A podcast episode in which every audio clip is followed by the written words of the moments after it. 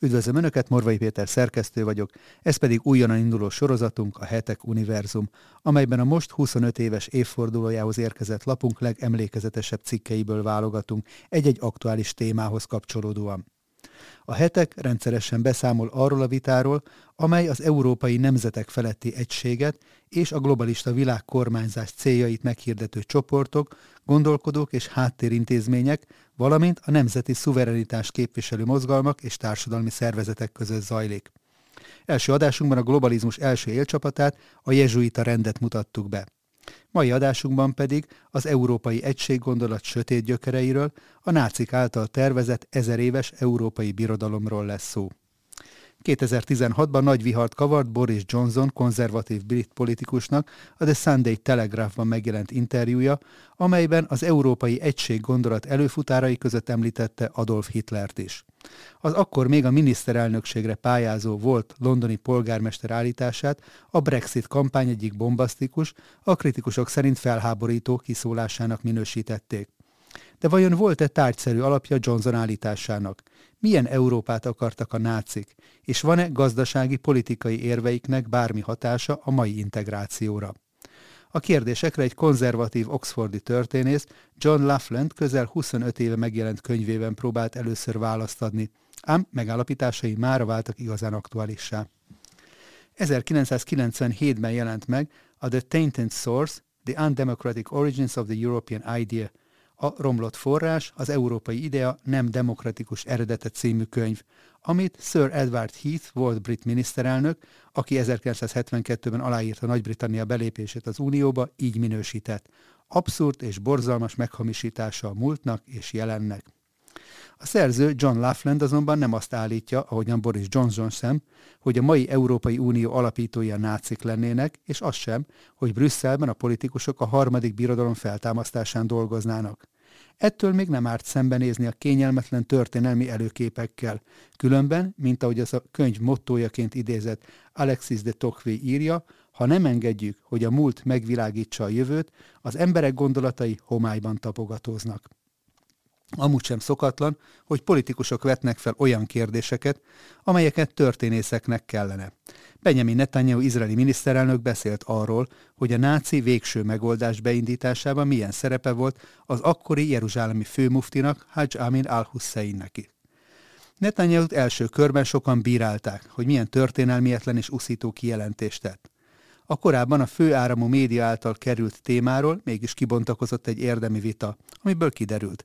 A palesztin muszlim vezető 1941-ben valóban befolyásolta a náci politikát azáltal, hogy mereven elzárkózott a zsidók Palesztinába történő száműzése elől. Legfeljebb arról lehet vitatkozni, hogy Hitler már az ezelőtt meghozta-e a döntést a holokauszról, vagy ezt a Vanzéi konferencia, amelyen kidolgozták az európai zsidóság szisztematikus kiírtását, tehát ennek a konferenciának a szervezését nem véletlenül kezdték meg Hitler és Al-Husseini berlini találkozójának a másnapján. A nemzetállam nem képes megoldani a 21. század nagy problémáit, mondta Helmut Kohl 1996-ban a belgiumi Lőveni Katolikus Egyetemen mondott beszédében, ahol azt is kijelentette, hogy az európai integráció a 21. században a háború és a béke kérdését jelenti. A német zöldek vezetője a kancellár beszédét méltatva még erőteljesebben fogalmazott. Szerinte Auschwitz után nem engedhető meg, hogy bárki is kiálljon Európa ellen. Az elmúlt húsz évben számtalan kommentár hangsúlyozta, hogy a politikai megbízhatóság ma egyenértékű az Európa pártisággal. Azt is gyakran olvashattuk, hogy az európai integráció pontosan azért született meg a második világháború után, hogy a háborúkat kiváltó nacionalizmusok ellenszere legyen. A modern európai gondolat egyik forrásaként a második világháború alatti pacifista és humanista mozgalmakat szokás tekinteni, mint például az 1943-ban Milánóban létrejött Movimento Federalista Europeo mozgalmat, amely alapokmányában kimondta, hogy a nemzetállamok elveszítették a jogukat arra, hogy a háború és béke kérdésében döntsenek. A föderalista mozgalom vezetői szerint, ha olyan világ jön létre a világháború után, amelyben továbbra is fennmarad a nemzeti szuverenitás, akkor ez óhatatlanul újabb világégéshez vezet. A militarizmust, a despotizmust és a háborúkat csak egy európai föderáció létrehozásával lehet felszámolni. amelyben a valamennyi európait érintő szuverén jogok átruházásra kerülnek, azok a jogok ugyanis, amelyek a nemzetállamok kezében csak halált és pusztítást eredményeznek. Az egymással újra és újra háborús konfliktusba kerülő államokat egy nemzetek feletti kontroll alá kell tehát rendelni, annak érdekében, hogy fenntartható legyen a béke. Az európai egységről azonban nem a humanista utópisták beszéltek először, hanem pont azok, akik Európát példátlan pusztításba sodorták. A 30-as évektől kezdve a nácik, az olasz fasiszták és több európai kollaboráns kormány képviselői részletes terveket készítettek Európa politikai és gazdasági integrációjáról. A német propaganda a megszállt országokban az egységes európai térség előnyeit súlykolta, természetesen a német modell alapján. Ez szerint a német társadalombiztosítási rendszer, közúthálózat, lakáshelyzet, általánosságban a gazdasági hatékonyság, minta és alap lehet más országok számára. Az egységesített modell alapján pedig egész Európa hatékonyan működhet majd a háború után, ígérte a berlini propaganda. A nácik nem csupán a háborús agresszió igazolására egyfajta fügefa levélként találták ki az Európa eszméjüket, hanem már a világháború kitörése előtt előszeretettel beszéltek erről. Hitler is, akinek a témában elmondott beszédeit az Európa című díszalbumban is közzétették, Joachim von Ribbentrop előszavával. Az 1937-es Nürnbergi pártnapon Hitler például ezt mondta. Talán minden más országnál jobban érdekel bennünket Európa. Nemzetünk, népünk, kultúránk és gazdaságunk az egyetemes európai közegből nőtt ki. Ezért ellenségei vagyunk minden olyan kísérletnek, ami viszályt és pusztítást próbál kelteni az európai népek családjában, mondta Hitler. Egy évvel később Rudolf Hess a Nemzeti Szocialista Pártkongresszuson szervezett egy kiállítást Európa sorsdöntő küzdelmek keleten címmel, amelynek fő üzenete az volt, hogy Oroszország német meghódítása az európai civilizációt juttatja el a barbár szlávoknak. Alfred Rosenberg pedig már a nácik hatalomra jutása előtt részt vett Rómában az Olasz Tudományos Akadémia és az Alessandro Volta alapítvány által szervezett Európa kongresszuson, amelyről a Nationalsozialistische Monatshefte 1932. decemberi számában írt Válság és Európa újjászületése címmel. A német Európa propaganda cáfolja azt a közkeletű nézetet, miszerint a nácik fanatikus nacionalisták lettek volna. Épp ellenkezőleg. Alapvetően gyűlölték a nemzeti megosztottságot, és vonzódtak a nagy, monolitikus egységhez. Az önálló döntéseket a nácik éppen úgy nem kedvelték országok, mint pártok, közösségek vagy éppen egyének esetében. Gondolkodásuk központjában a fai kategóriák álltak, ami alapvetően határok feletti nemzetközi doktrina. A fai gondolkodás nem tud mit kezdeni a szabadságjogokkal, amelyeket idegenkedve, irracionális vagy kifejezetten káros tényezőként tekint, szemben az úgymond tudományos fajelmélet kiszámítható válaszaival, amelyekkel állítása szerint meg tudták határozni egy embercsoport vagy nemzet viselkedését és reakcióit. A nemzetállamok elutasítása a náci és fasiszta gazdaságtudomány alapvetése volt.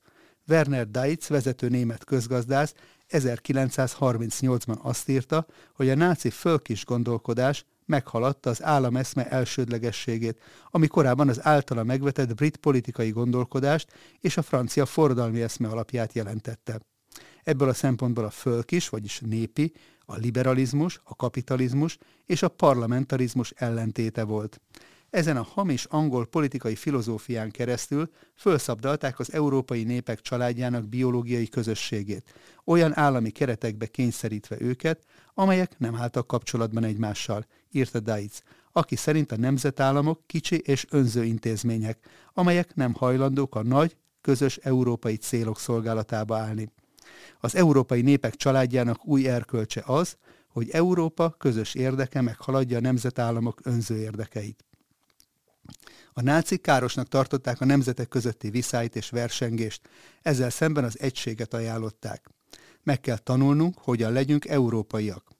Meg kell értenünk azt, hogy itt az idő véget vetni az európai polgárháborúknak, és elérkezett az együttműködés időszaka, írta egy nácikkal kollaboráns svéd kiadvány.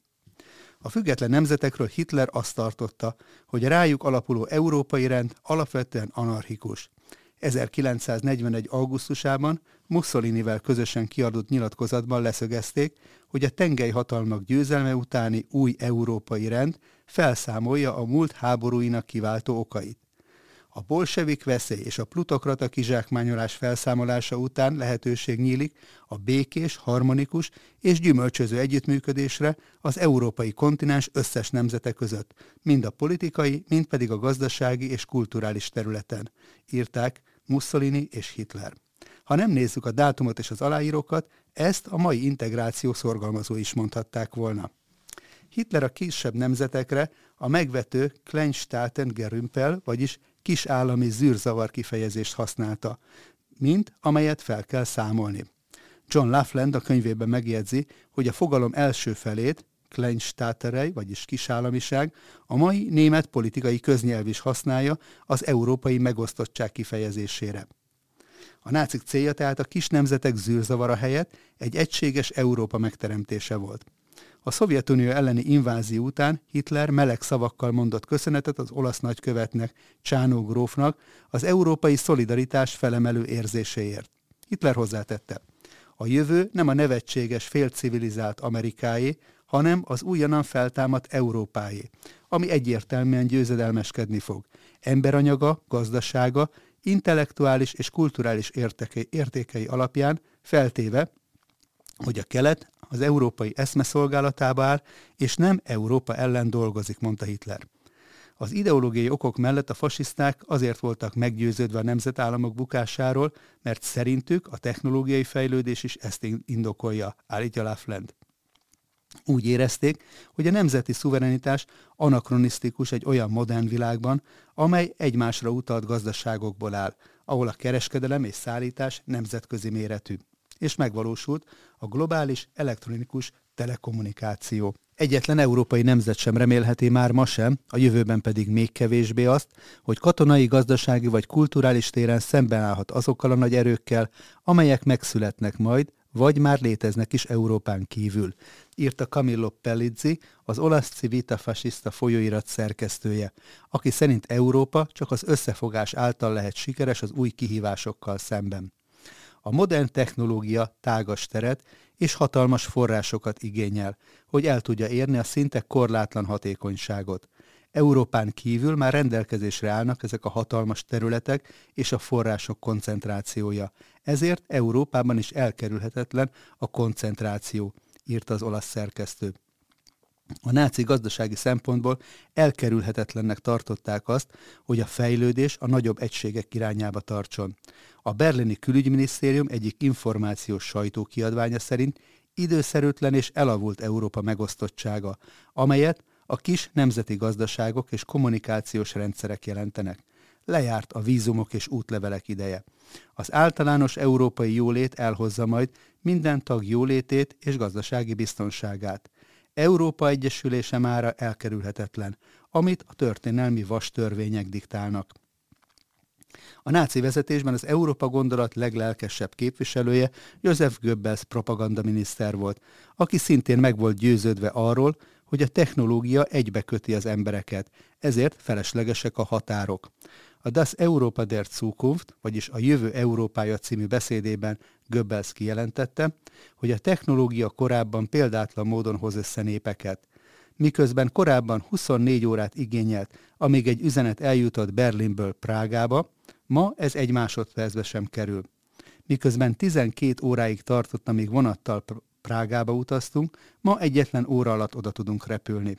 Ahogy ezeket a technológiai vívmányokat használjuk, a kontinensek szükségszerűen közelebb kerülnek egymáshoz, mondta Goebbels.